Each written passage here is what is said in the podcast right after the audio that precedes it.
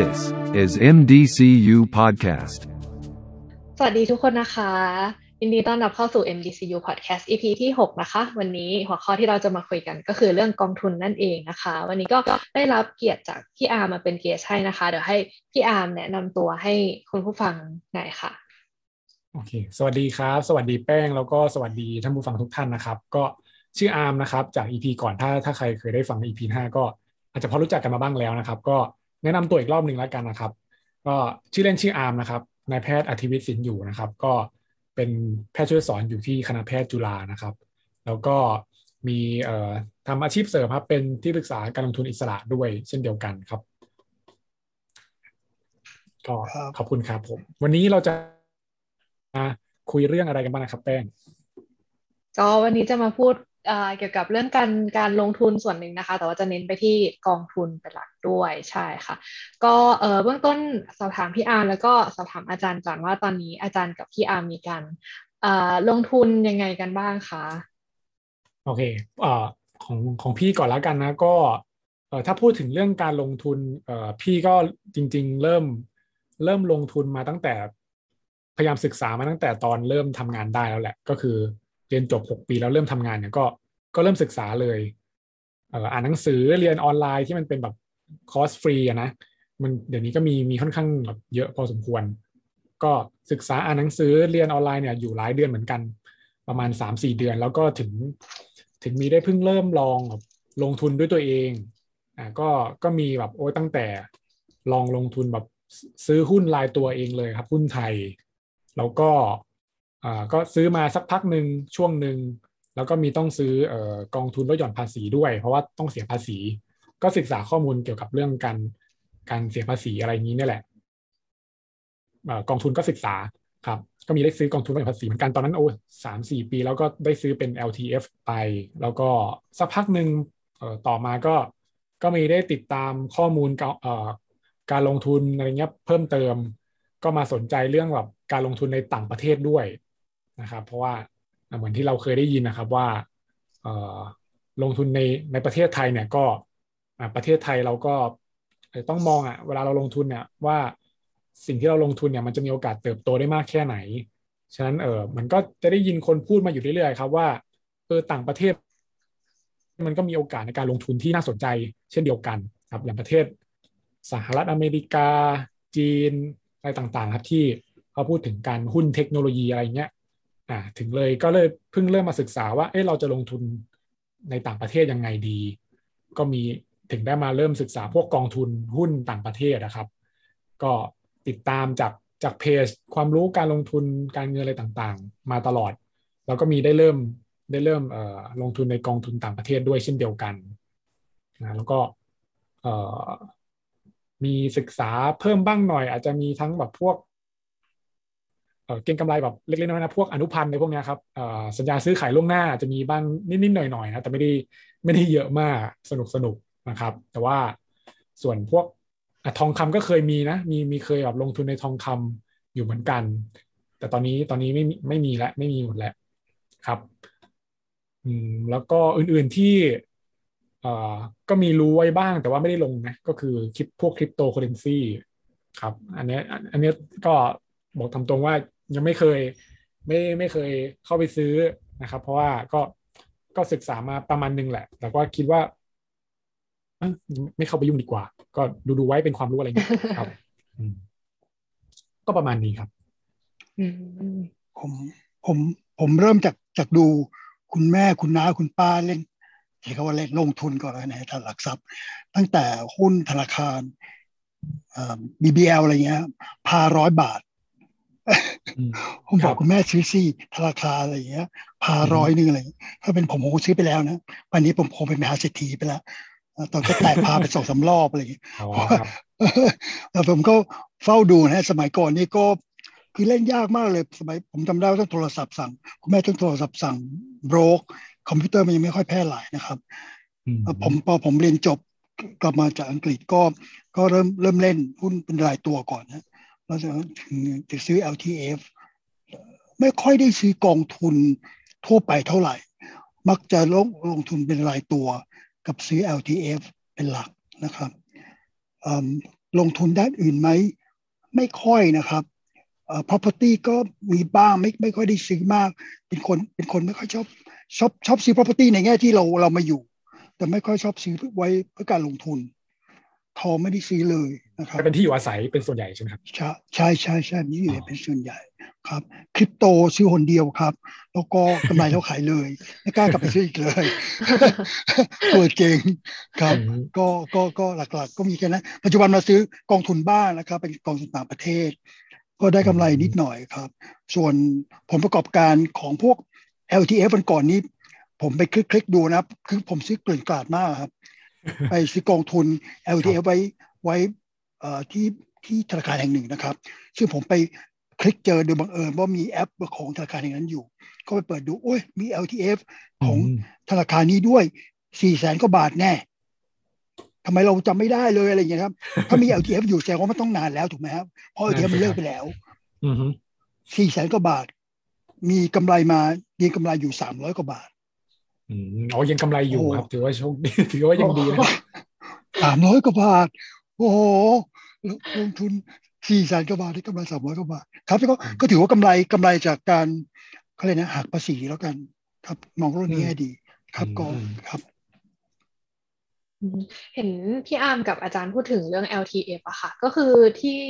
เอ่อปัจจุบันก็คือตอนนี้ไม่มี LTF แล้วใช่ไหมคะ เท่าที่แม่เข้าใจก็คือจะเปลี่ยนเป็นจะมีเป็นแบบ SSF RMF อะไรอย่างนี้ใช่ไหมคะเอ่อตอนนั้นแนวคิดอะไรที่ทำให้เริ่มลงทุนในแบบเอกองทุนแล้วถึงเลือกเป็นแบบ LTF กันนะคะตอนนั้น อืมโอเค พี่ก่อนละกันเอ่อตอนนั้นที่ลงคือลดหย่อนภาษีมันก็มีให้เลือก LTF กับ IMF อะนะแต่ว่าคือในอย่างอย่างพี่อะเพิ่งเริ่มทำงานอยู่แล้วอะครับคนส่วนใหญ่ก็จะมองว่าคืออะเกณฑ์ในการถือ LTF เนี่ยมันมันถือแค่ประมาณ 7 ปีปฏิทินเนาะมันก็ ระยะเวลาสั้นกว่า RMF ค่อนข้างเยอะอยู่แล้วเพราะ RMF เนี่ยถือต้องต้องถือไปจนถึงอายุ 55 ปี ถึงจะขายออกได้ อืมฉะนั้นเนี่ยยังไง LTF อะก็เป็นตัวเลือกตัวแรกอยู่แล้วสำหรับเอ่อคนที่เพิ่งเริ่มทำงานใหม่ แล้วต้องเสียภาษีอะอืมครับ ฉะนั้นเนี่ยก็เลยเป็น LTF นั่นแหละ แต่ว่าเออแล้วก็อันที่ต้องซื้อก็คือเพราะว่าเราเสียภาษีพอสมควรอะ เหมือนแต่ว่าก็ไม่ได้เยอะมากนะครับ ประมาณฐานแบบ สิบหรือสิบห้าเปอร์เซ็นไม่เกินเนี้ย อืม แต่ว่ามันคือการลดหย่อนภาษีมันก็ มันก็คิดง่ายๆครับ มันก็เหมือนว่าอะถ้าเกิดเราซื้อไปมันเหมือนกับเราได้ลดตัวภาษีที่ต้องจ่ายลงมาเนี่ยสิบถึงสิบห้าเปอร์เซ็นของตัวยอดที่เราซื้อเลยเป็นตั้งแต่ตั้งแต่ต้นและตั้งแต่การซื้อและแล้วก็ยังมีโอกาสที่เราจะได้ตัวเอ่อเรียกว่าอะไรแคปิตอลเกนหรือว่าเอ่อกำกำไรจากส่วนต่างของราคา จากตัวกองทุนที่เราซื้ออีกด้วย อืมแล้วก็เหมือนตอนนั้นเราก็ศึกษาด้วยแหละครับว่า คือหุ้นหุ้นไหนยังไงมันก็ เอ่อคาดว่าคือเศรษฐกิจเราก็จะต้องเติบโตขึ้นไปเรื่อยๆ ฉะนั้นนะราคาหุ้นมันก็เมื่อระยะเวลาใช้เวลา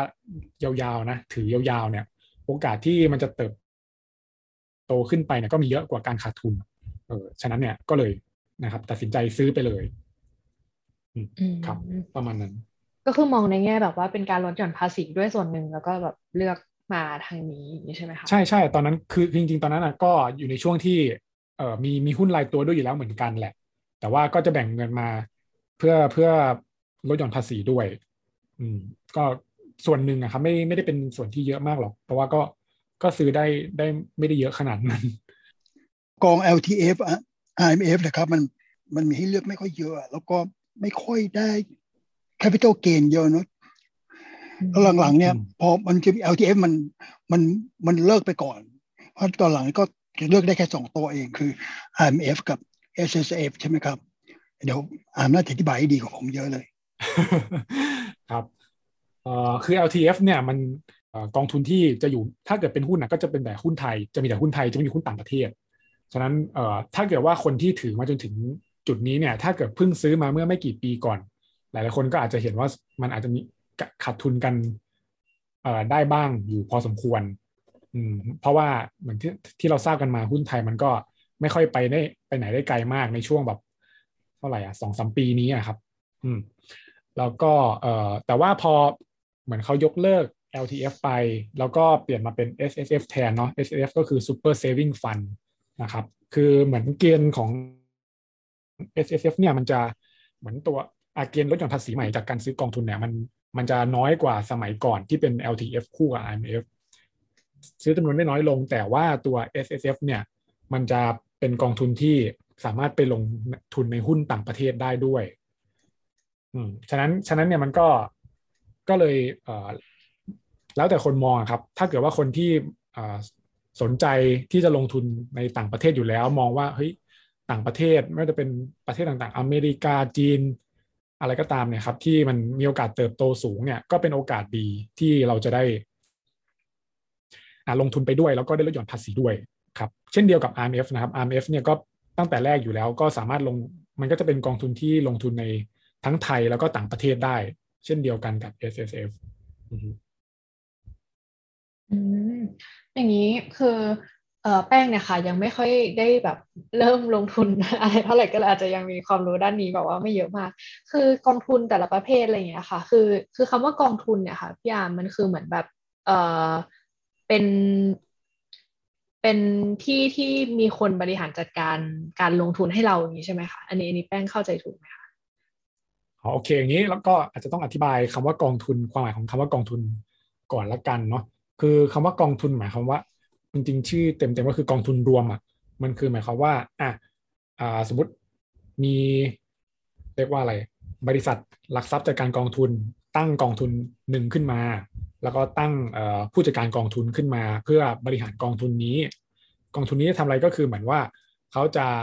กำหนดนโยบายการลงทุนมานะครับ ว่าเขาจะลงทุนยังไงสินทรัพย์อะไรประเทศไหนอะไรเงี้ยแล้วถ้าเกิดมีคนที่สนใจในนโยบายของกองทุนนั้นๆ เขาก็จะพวกคนทั่วไปเนี่ยนะก็จะเอาเงินมาให้กับบริษัทหลักทรัพย์จัดการกองทุนนี้เรียกว่าบลจแล้วกันเนาะให้กับบลจให้กับผู้การกองทุนเนี้ยเป็นคน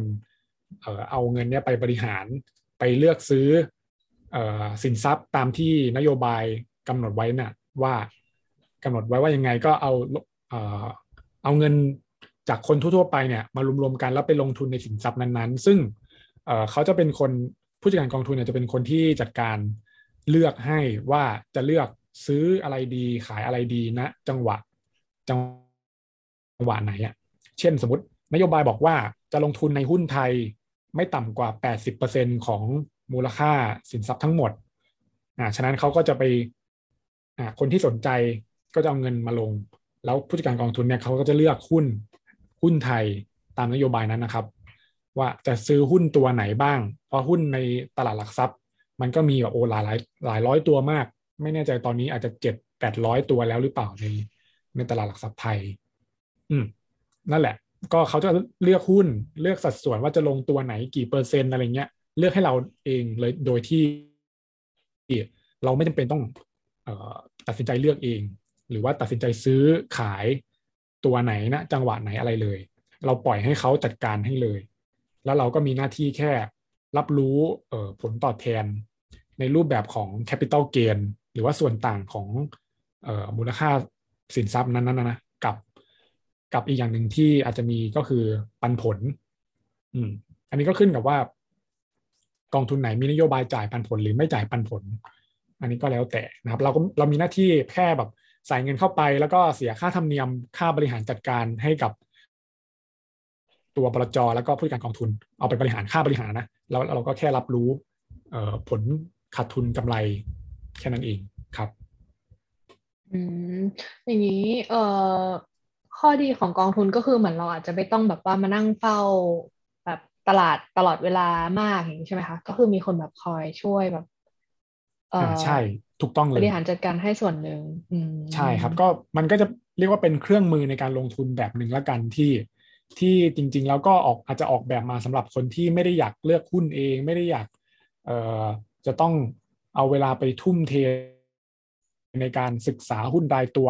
อคอยติดตามสถานการณ์ของหุ้นแต่ละตัวของธุรกิจของประเทศอะไรเงี้ยว่ามันเป็นยังไงตัวไหนดีไม่ดี ตอนไหนควรซื้อตอนไหนควรขาย อืมมันก็เป็นกองเออเป็นเครื่องมือในการช่วยให้เราลงทุนได้โดยที่ไม่ต้องเสียเวลามาก ไม่ต้อง เอาเวลาไปทำอย่างอื่นได้งั้นเถอะแล้วก็ให้คนที่เราแบบรู้สึกเชื่อ เชื่อใจเชื่อถือเนี่ย ให้ให้เขาอะไปจัดการให้ อืม ก็แล้วก็อีกอย่างหนึ่งก็คือ เวลาที่เราเอาเงินไปใส่กองทุนเนี่ย ส่วนใหญ่กองทุนเขาก็จะมีเรียกว่า มีการกระจายความเสี่ยงไปในหลาย ๆ ตัวอยู่แล้ว เช่นอาจสมมติเราอาจจะพูดถึงแค่กองทุนหุ้นแล้วกันนะจริงๆกองทุนมันมีหลายประเภทมากเลย เช่น กองทุนที่ลงทุนในหุ้น กองทุนที่ลงทุนในตราสารหนี้ลงทุนใน อสังหาริมทรัพย์ ลงทุนในสินค้าโภคภัณฑ์เช่น ทองคำน้ำมันอะไรต่างๆ มีหลายประเภทเนาะแต่อันนี้อาจจะแค่ยกตัวอย่างเฉยๆว่าถ้าเกิดว่าเป็นกองทุนหุ้นนั้นเนี่ยเขาอาจจะไปกระจายลงทุนในหุ้นหลายสิบตัวขึ้นไป เป็นอย่างต่ำอืมฉะนั้นเนี่ยมันก็จะเป็นตัวที่กระจายความเสี่ยงให้เราได้ในระดับหนึ่งแล้ว มันกระจายความเสี่ยงคือหมายความว่า คือถ้าเกิดว่าสมมติเราไปเลือกหุ้นรายตัวเอง เอาเงินก้อนหนึ่งไปซื้อหุ้นแค่สองตัวสามตัวอะไรเงี้ย เวลาที่สมมติมันเกิดเหตุการณ์อะไรที่มันแบบมีความเสี่ยงขึ้นมา มีผลกระทบกับธุรกิจนั้นๆ มันก็จะกระทบกับเงินเราเยอะ ถ้าเราถ้าเราแบบลงทุนที่มันกระจุกตัวอยู่ในสินทรัพย์แค่ไม่กี่ตัวใช่ไหมครับ แต่ถ้าเกิดมันกระจายอยู่หลายสิบตัวอย่างเงี้ย สมมติว่ามันเกิด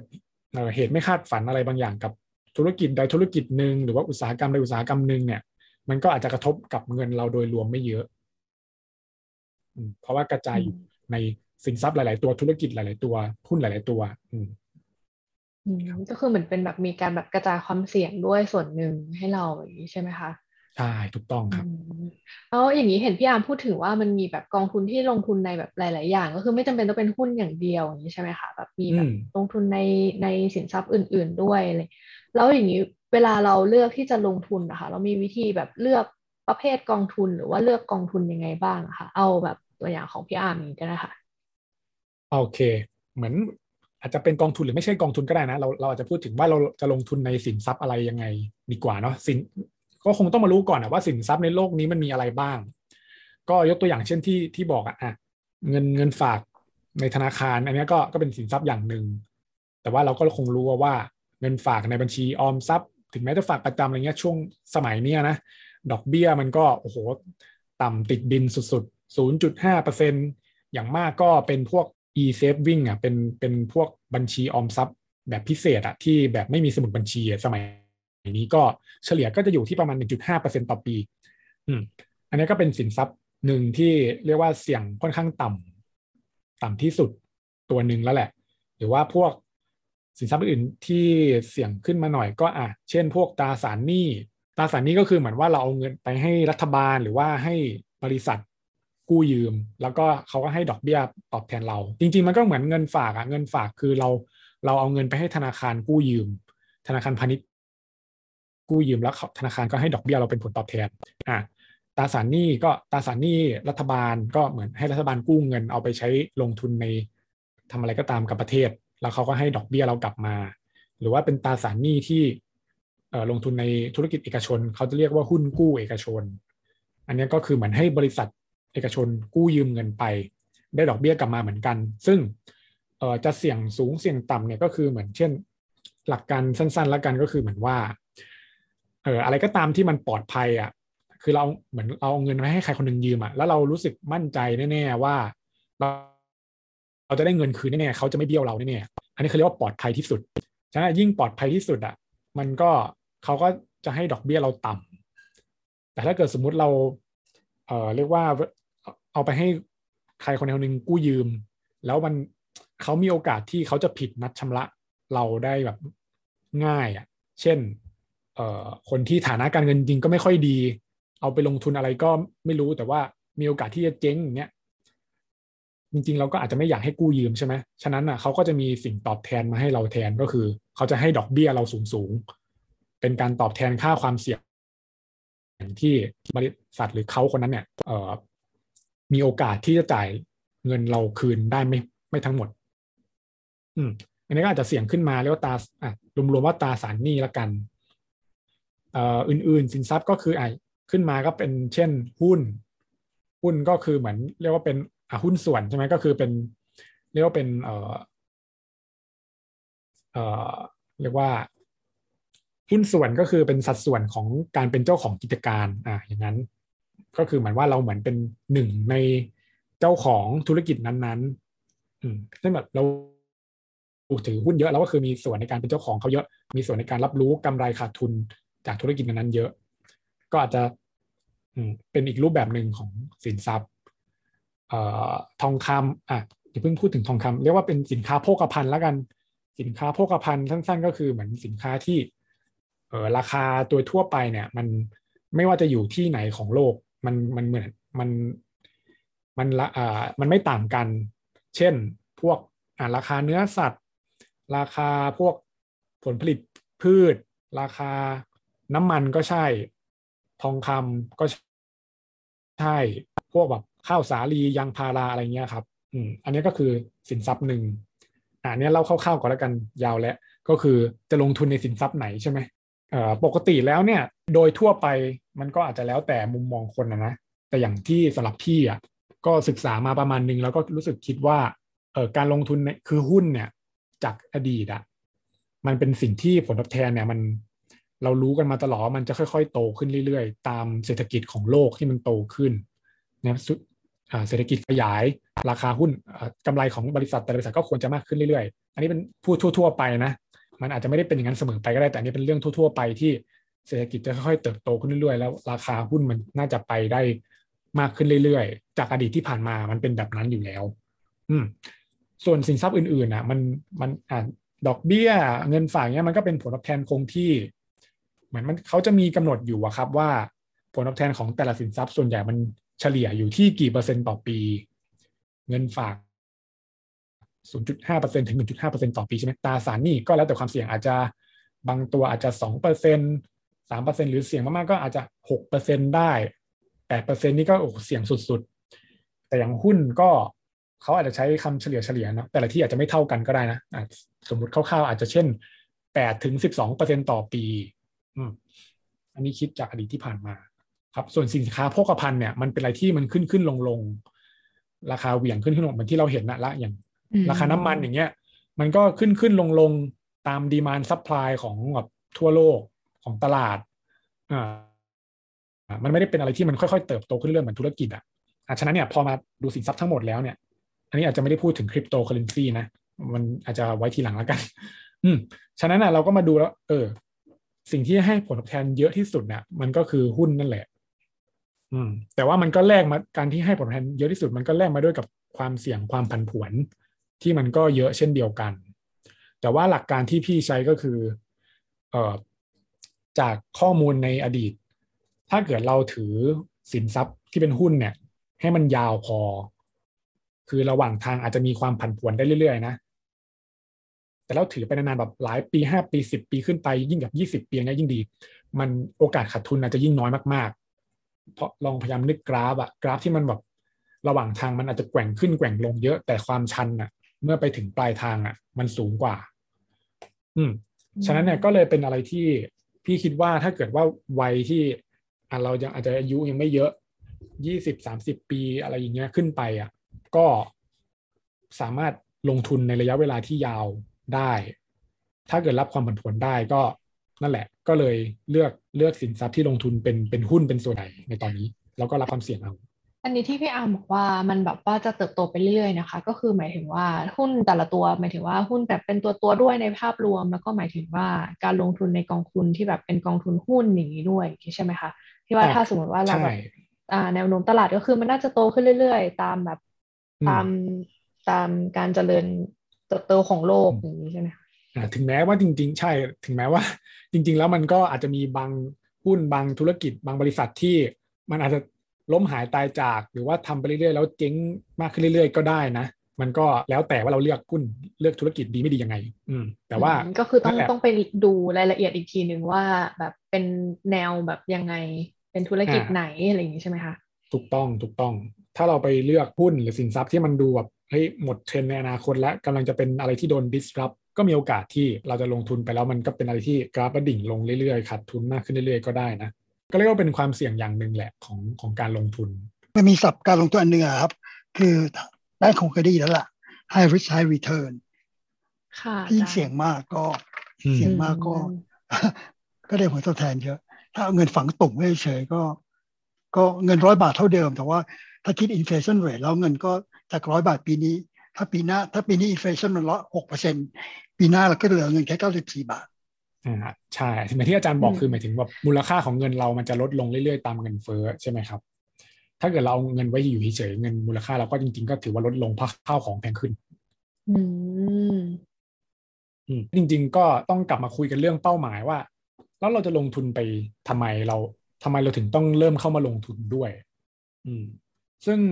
เป้าหมายในการลงทุนของแต่ละคนจริง ๆ มันก็อาจจะไม่เหมือนกันนะ มันก็จะแตกต่างกันไปในแต่ละคน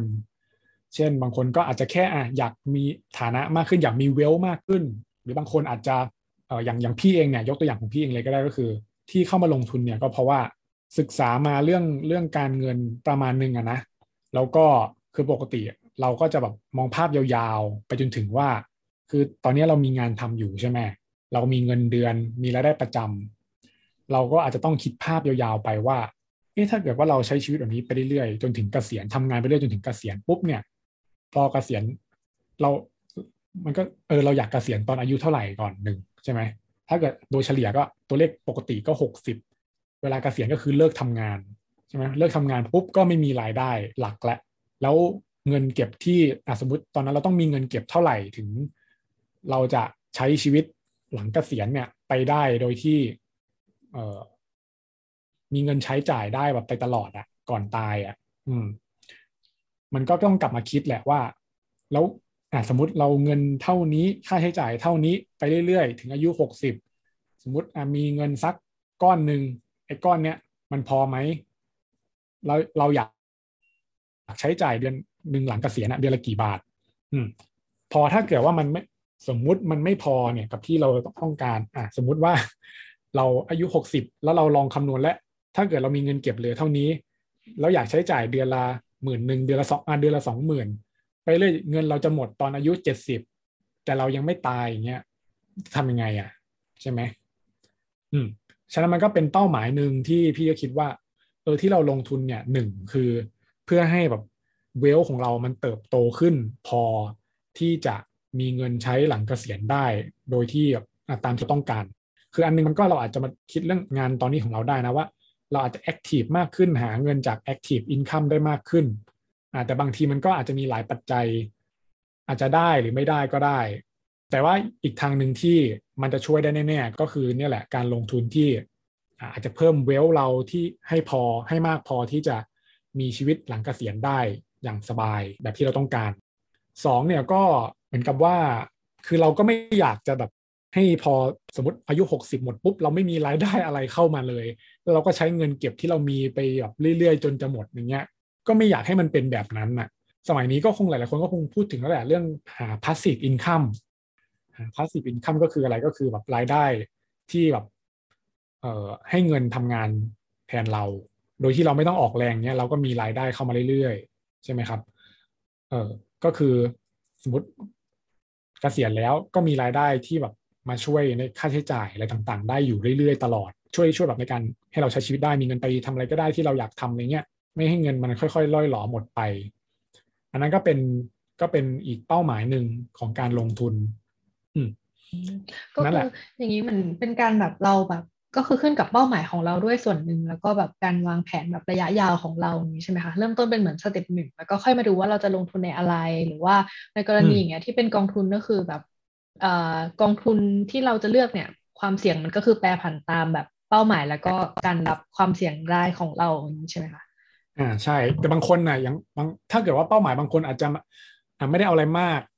อาจจะแค่อะบางคนอาจจะแค่เป้าหมายคือ ไม่อยากให้เงินที่เราถืออยู่เนี่ยแบบที่อาจารย์บอกคือ เงินเฟ้อเราเราจะถ้าเรารู้จักคำว่าเงินเฟ้อคือของอสินค้าเนี่ยราคาแพงขึ้นเรื่อยๆ เงินที่เราถือเนี่ย มันก็เหมือนมูลค่ามันน้อยลงใช่ไหม โดยเฉลี่ยเหมือนตัวเลขกลมๆอะเขาจะตีกันว่าเงินเฟ้อเนี่ยมักจะอยู่ที่ประมาณสองถึงสามเปอร์เซ็นบวกลบเนี่ยนะ แล้วแต่ปี อืม ฉะนั้นเนี่ยเราก็อาจจะลงอะอย่างน้อยนะ เราก็อยากจะลงทุนให้ อย่างน้อยเงินมูลค่าเราเนี่ยมันไม่มันไม่ลดลงไปเรื่อยๆ ตามการเวลา ก็อาจจะเป็นเป้าหมายเอ่อสเต็ปแรกก่อนก็ได้ว่า อย่างน้อยให้ชนะสักสองถึงสามเปอร์เซ็นเนี้ยไปก่อน อืม ซึ่งเงินฝาก ประจำเงินฝากออมทรัพย์นี่มันมันแพ้อยู่แล้วอะ่ะ อืม เพราะว่ามันแค่แบบมากสุดก็คือแบบหนึ่งจุดห้าอะไรอย่างนี้ใช่ไหมคะอ่าใช่ถูกต้องเลย อืมแล้วอย่างนี้ที่พี่อาร์มบอกว่า คือกองทุนแต่ละตัวเนี่ยเอ่อนอกจากความเสี่ยงที่ต่างกันแล้วเนี่ย ในกองทุนประเภทเดียวกันอย่างเช่นหุ้นหรือว่าเอ่อเขาเรียกว่าอะไรนะสินค้าโภคภัณฑ์ใช่ไหมคะไม่ใช้คำถูกไหมเอ่อก็คือจะมีแบบหลากหลายแบบ เหมือนหลากหลายประเภทของธุรกิจและการลงทุนอีกนี่ใช่ไหมคะแล้วอย่างอืมช่วงนี้อะค่ะพี่อาร์แบบว่าลงทุนในแบบกลุ่มหุ้นกลุ่มไหน ธุรกิจใช่ไหนมใช่อยู่ตอนอ๋อนี้โอเคอะเล่าหลักการก่อนแล้วกันปกติเวลาลงทุนเนี่ย เราก็มักจะพยายามจะที่อืมไม่กระจุกตัวเกินไป ก็คือมีการกระจายความเสี่ยงที่ดีอย่างหนึ่งนะครับสองเนี่ยคือการจัด asset allocation ที่ดี asset allocation คือหมายความว่าก็เราก็แบบจัดนี่แหละกระจายความเสี่ยงไปในแต่ละสินทรัพย์ให้มันอยู่ในระดับที่พอดีเหมาะสมกับตัวเรา เช่นยกตัวอย่างของพี่เองเนี่ย ก็ asset allocation ตัวเองเนี่ยอยู่ในหุ้นเอ่อเกือบหมดเลย 80-90%แต่ไม่ได้หมายความว่าทุกคนจะต้องทำแบบนี้นะ แต่ละคนก็แบบมีปัจจัยไม่เหมือนกัน เช่น ถ้าเกิดว่าพี่อายุมากขึ้นเลยอาจจะไปถึง 60 ปีอย่างเงี้ยกำลังจะเกษียณและกำลังจะต้องเอาเงินเก็บตัวเองมา ในการใช้จ่ายและอะไรก็ตาม หรือว่าบางคนอาจจะต้องมีเงินต้องเอาไปใช้ณช่วงใดช่วงหนึ่งของชีวิตอย่างเงี้ยเราก็ต้องมาคิดว่า เอ่อเรียกว่าอะไรถ้าเกิดว่าอายุเยอะๆอย่างเงี้ยเราเหลือเวลาลงทุน ไม่กี่ปี เดี๋ยวต้องเอาเงินออกมาใช้แล้วเราก็จะไม่ไม่ควรที่จะเอา เอ่อเอาเงินเราเนี่ยไปลงอยู่ในสินทรัพย์เสี่ยงเยอะ อาจจะต้องลด ลดสัดส่วนความเสี่ยงลงมาบ้าง เพื่อไม่ให้แบบเงินเก็บ ตอนที่เราใกล้เกษียณแล้วเนี่ยมันมันอาจจะแจ็คพอตเป็นช่วงที่แบบเกิดวิกฤตเศรษฐกิจตอนไหนอะไรก็ได้ใช่ไหมแล้วมันจะมีผลกับเเงินของเรามีผลกับเงินเก็บของเราเยอะเกินไปทำให้เราไม่สามารถใช้ชีวิตหลังเกษียณได้ ได้แบบอย่างที่ตั้งใจไว้ อืมฉะนั้นอะถ้าเกิดว่าอายุเยอะขึ้นอะก็อาจจะค่อยลดความเสี่ยงลงมา อย่างพี่เนี่ยก็คือลงในหุ้นเอ่อเกือบทั้งหมดเลยตอนเนี้ย แต่ว่าจะอยู่ในรูปของกองทุนนะไม่ได้เลือกหุ้นรายตัว ถ้าเกิด YP เนี่ยก็ต้องมีการกระจายความเสี่ยงที่ดีอยู่เหมือนกัน คือหมายว่าถึงแม้ว่าจะเป็นหุ้น อันหนึ่งมันมีการกระจายแบบหลายกลุ่มประเทศ เช่น พี่ก็ไม่อยากจะกระจุกตัวอยู่ในหุ้นอันหนึ่งอะหลายๆคนเขาชอบกระจุกตัวอยู่ในหุ้นไทยใช่ไหมเราเป็นคนไทยเราก็เราก็รู้จักธุรกิจอะไรอย่างในประเทศนี้ เราก็มักจะลงทุนหุ้นรายตัวในไทยกันอ่าถ้าเกิดเราลงทุนในไทยหมดแต่ว่าสมมุติ อันนี้ไม่ได้แช่งนะ สมมุติว่าเกิดอ่ามีเหตุไม่คาดฝันอะไรขึ้นวิกฤตเศรษฐกิจ อย่างเช่นปี 40 ต้มยำกุ้งเนี้ยมันก็กระทบกับเงินของเราแบบทั้งก้อนเลย ถ้าเกิดว่าเราลงทุนในประเทศไทยอย่างเดียวอืมฉะนั้นพี่ก็จะกระลงอ่อกระจายการลงทุนไปในหลาย ๆ ประเทศหลายๆ region เช่นเอ่อสหรัฐอเมริกาอยู่แล้วเนาะแล้วก็ยุโรปมีบ้างก่อนหน้านี้ ญี่ปุ่นตอนนี้ก็มีบ้างจีนมีเยอะเลยตอนนี้ เนาะติดดอยเยอะเหมือนกัน แล้วก็เวียดนามก็มี อันนี้ก็คือมันจะแบ่งตาม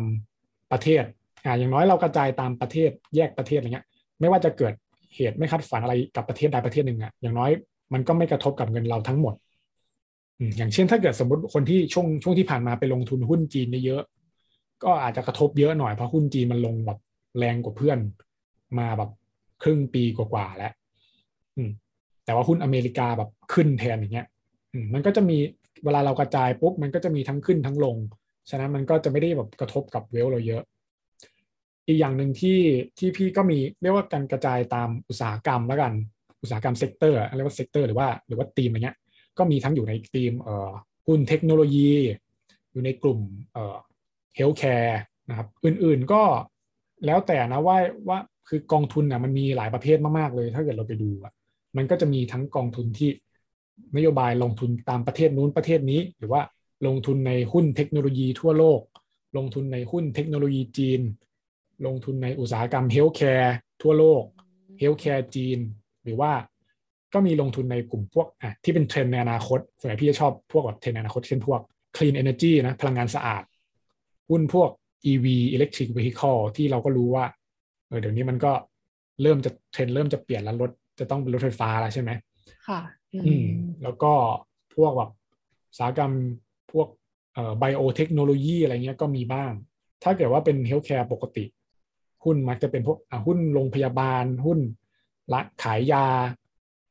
อะผลิตวัคซีนอะไรพวกเนี้ย อืม แต่ถ้าเกิดเป็นพวกเทคโนโลยีของ tech อ่าของ healthcare ก็มีนะ biotechnology genomics อะไรเงี้ยครับ ก็เป็นเทรนด์ในอนาคตก็มีเหมือนกัน ลงทุนใน AI พวกแบบเทคโนโลยี 5G อะไรเงี้ยต่างๆ ก็มีหมดกระจายหมดเลยครับ เพราะว่านั่นแหละไม่ไม่อยากกระจุกตัว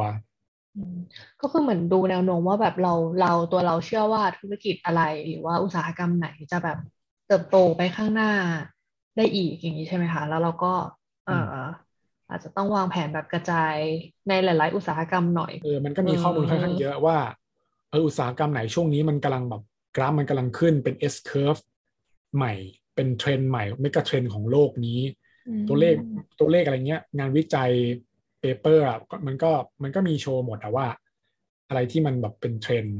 เหมือนจริง ๆ คนก็รู้กันหมดแล้วแหละว่าเทรนด์โลกตอนนี้มันมีอะไรบ้างนะครับ เราก็รู้แหละว่ามันอะอีกห้ามันอาจจะยังไม่มาแบบชัดเจนตอนนี้อย่าง EV เนะครับรถไฟฟ้ารถยนต์ไฟฟ้า อาจจะยังไม่ชัดเจนแต่ว่าในอนาคตมาแน่เงี้ยเออก็ลงทุนแล้วก็ถือยาวๆไปเลยประมาณนั้น ครับอืมใช้ข้อมูลพวกนี้ปกติพี่ลงทุนก็ก็ดูข้อมูลติดตามข่าวสารอะไรเงี้ยเยอะ มันมีปัจจัยที่มาแบบมีผลต่อสินทรัพย์ที่เราถือแบบค่อนข้างเยอะ ฉะนั้นจะลงทุนพวกนี้ก็ก็ต้องติดตามเองบ้างเหมือนกันนะ นโยบายกองทุนมันมีไงว่าลงทุนในอะไร แต่บางทีถ้าเกิดว่าอะอย่างสมมติบางทีเราอยากจะแนะนำคนที่ไม่มีไม่ค่อยอยากติดตามอะไรเลย ไม่ค่อยอยากจะแบบซื้อซื้อขายขายมาติดตามข่าว ตามดูว่ากองทุนไหนดีไม่ดีอะไรเงี้ย ก็อาจจะมันก็มีพวกกองทุนที่มัน นโยบายคือลงทุนในทั่วโลกกระจายทุกอุตสาหกรรมอะไรเงี้ย แล้วก็ไม่ผันผวนมาก ไปเรื่อยๆได้ถือยาวๆได้ ก็มีเหมือนกันอืมฉะนั้นต้องสมัยเนี้ยมันค่อนข้างง่ายและสมัยกว่ากว่าสมัยก่อนเยอะมันมีแบบโอ้ตัวเลือกให้เราเลือกแบบเยอะมากครับ ทั้งกระจุกตัวไปเลยสุดๆซิ่งสุดๆ หรือว่าจะแบบกระจายความเสี่ยงเยอะๆผันผวนน้อยๆอย่างเงี้ยก็มีหมดเลยอืมเวลาอามพูดถึงเมกะเทรนน่ะครับ อามอาศัยการอ่านรีวิว หรือว่าคิดตามไปเองฮะเช่น ยกตัวอย่างเช่นสมมติ EV เนี่ยจริงก็มีเพื่อนมาคุยกับผมสักสี่ห้าปีที่แล้วนะเพราะผมอืมก็อยากจะใช้ EV มาตั้งนานละครัเพื่อบนบอกมันมาแน่เหรอมาเนี่ยผมบอกมันมาแน่ๆเลยสี่ห้าปีข้างหน้ามาแน่เลยอะไรอย่างเงี้ยเพื่อนผมก็ไม่ยอมเชื่อ แล้วมันก็อืมมาจริงอืมๆแล้วก็เอิ่มอย่างนี้อย่างตอนเนี้ยผมหุ้นที่ผมอยากได้นะยกตัวอย่างเช่นหุ้น semiconductor อย่างเงี้ยผมก็คิดว่าน่าสนใจมาก ครับอามคิดว่ายังไงครับ คือมันก็ขึ้นกับว่าเรามองอนาคตได้แบบดีขนาดไหนถูกต้องขนาดไหนใช่ไหมครับ คือถ้าเกิดว่าสี่ห้าปีก่อน ตอนที่มันอาจยังไม่ชัดเจน แล้วเรามองถูกว่ายังไงมาแน่แล้วเรา ถ้าเกิดเราซื้อไปตอนนั้นก่อนเราก็อาจจะได้ตอนที่ราคามันยังไม่แพงขึ้นมาใช่ไหมครับอืมแต่ว่าถ้าเกิดพอมันมาปุ๊บโอ้โหเราก็กำไรเยอะสบายเลย แต่ทีนี้เนี่ยอืมเหมือนพอมันมาจริง ๆ แล้วเนี่ยมันก็ตามมาด้วยกับว่าทุกคนก็เห็นเหมือนกับเราซื้อไปราคาแล้วมันก็อืมราคามันก็ขึ้นมาแบบโอ้โหพุ่งกระฉูดกันหมดแล้ว ใช่ไหมครับ ใช่ แต่ว่า เออเวลาดูข้อมูลคือเหมือนก็ คือยังไงเราก็เราก็มีเรียกว่าเป็นตัวเลขการประเมิน valuation ใช่ไหมครับทางทางแบบการลงทุนอยู่ ถึงแม้ว่ามันจะแพงแต่ว่าคือก็อะตอนนี้มันมาแล้วแน่ๆใช่ไหมครับ ตัวเลขเรื่องการผลิตรถยนต์ ไฟฟ้าเนี่ย มันก็ค่อยๆ เพิ่มขึ้นเรื่อยๆ ทั้งของตัวเทสลาในสหรัฐ หรือว่าจะเป็นพวกเอ่อในจีนอย่างเงี้ยครับ พวก หุ้น EV ใหม่ๆเนี่ยก็ตัวเลขมันก็ค่อยๆเพิ่มขึ้นกระโดดขึ้นเรื่อยๆ แล้วก็เห็นเริ่มอืมจะเลือกลงทุนไหมอันนี้มันก็คงหลายปัจจัยฮะบางทีก็ออย่างตอนนี้มันอาจจะแพงแล้วโอ้มันที่เขาชอบใช้ศัพท์ทางการลงทุนก็คืออะบางคนอาจจะดู PE ใช่ไหมครับ PE ratio ดู valuation อย่างเงี้ยฮะถึงแม้มันจะแพงแล้วแต่ก็ อืม เราก็ไม่รู้ครับว่ามันจะมันจะ เอ่อเรียกว่าอะไรมีมีราคาที่มันถูกกว่านี้เงี้ยมีมีไหมมีแบบ ช่วงราคาตกเซลล์มาให้เราแบบซื้อเราเล่นถูกกหุ้ว่านนี้หรือโกเปรล่าดเล่นโกรใช่ไหมดฮะบางทีเราก็ไม่รู้ใช่ไหมครับ แต่ว่าอะระยะสั้นเราคือคือปกติระยะสั้นนะมันก็อาจจะกะจังหวะยากหน่อยครับอาจารย์ เราก็ไม่รู้หรอกว่ามันจะมีช่วงดีไม่ดีเปล่า แต่ถ้าเกิดว่าเราอะยังไงมองว่าอีกห้าปีสิบปีเนี่ยยังไงยอดยอดผลิตเอ่อคนใช้เนี่ยมันก็ต้องบอกโอ้โหเยอะขึ้นเต็มบ้านเต็มเมืองแน่ๆเลย ตอนนั้นเนี่ยราคามันก็จะต้องไปได้อีกไกล แน่ๆเลยถึงแม้ว่าตอนนี้มันจะขึ้นมาเยอะแล้วก็ตาม ก็อืมก็อาจจะเป็นการแบบทยอยลงทุนสะสมไปเรื่อยๆอ่า แล้วก็รับความผันผวนระยะสั้นให้ได้นะครับ แล้วก็ถือมันยาวๆไปประมาณนั้นมากกว่า เพราะระยะสั้นมันปัจจัยมันค่อนข้างเยอะอะครับ เหมือนหุ้นบอกหุ้นยากในตลาดตัวตัวหนึ่งอะครับ เป็นหุ้นที่เป็นอักษรย่อเป็นเอ่อสละสองตัว ก็มีมีข่าวก่อนหน้าเนี้ยที่มันจะขึ้นแรงๆก็มันก็มีข่าวเรื่องจะมาผลิตแบตเตอรี่ โอ้มาขึ้นวิ่งซะอ๋ออะผมรู้แล้วฮะวิ่งสกกระจุยเลยวิ่งสกกระจุยเลยของไทยอย่างเงี้ยเป็นใช่ไหมฮะต้นเนาะก็อืมเอออย่างเงี้ยเป็นต้น ใช่ครับพวกนี้โอ้มัมันนก็ก็เป็นเรื่องที่แบบคาดเดายากครับ ข่าวจะมาไม่มาอะไรยังไงครับ มันก็หลายปัจจัยมากเลยครับถ้าพูดถึง New S curve เมื่อกี้ที่พี่อามพูดถึงอะจำได้ไหม อืมค่ะ เพราะว่ามันเป็นเป็นมันเป็นมันเป็นมันเป็นเทอมที่สำคัญอะอืมผมคิดว่านะคนที่คนที่จะลงทุนที่จะมองไปข้างหน้าเนี่ยนะน่าจะรู้จักคำนี้อืมลองนึกถึงรูปตัว S ว่ามันมันมันมันเขียนยังไงอะใช่ไหมอย่างที่ค่ะอาจารย์บอกอืม เวลาตัว S ก็คือหมายความว่า อ่าตอนด้านล่างของตัว S มันจะยังดูแบบไม่ค่อยชันนะแต่พออม พี่หมายถึงว่าเวลาที่มันมีเมกะเทรนตู้มอะไรขึ้นมาแบบเฮ้ยอันนี้เป็นเทรนด์ในอนาคตแน่ๆธุรกิจด้านนี้เติบโตแน่ๆกราฟมันจะชันขึ้นเป็นตรงกลางของตัว S อืมอ่าใช่แล้วก็มันก็จะเป็นอย่างนี้แหละโอ้โหพุ่งกระฉูดเป็นแบบความชันของตรงกลางตัว S พอไปถึงจุดอาจจะถึงอาจจะถึงจุดพีคแล้วที่มันจะอาจจะเป็นธุรกิจเป็นเทรนด์ที่มันเริ่มเต็มอิ่มแล้ว มันก็อาจจะเริ่มชันน้อยลงเป็นเอ่อด้านบนของตัว S อ่าประมาณนั้น มันจะเป็นศัพท์ที่ในวงการธุรกิจเขาเขาใช้กันครับก็เป็น S curve อ๋อ S curve เก่าก็คือหมายถึงว่าแบบอาจจะสุด S curve แล้วอาจจะสุดตัว S ละไม่ไปไหนละหา S curve ตัวใหม่ก็คือนั่นแหละหาอะไรที่มันกำลังจะชันขึ้น เป็นเทรนด์ในอนาคตอืมอืมอืม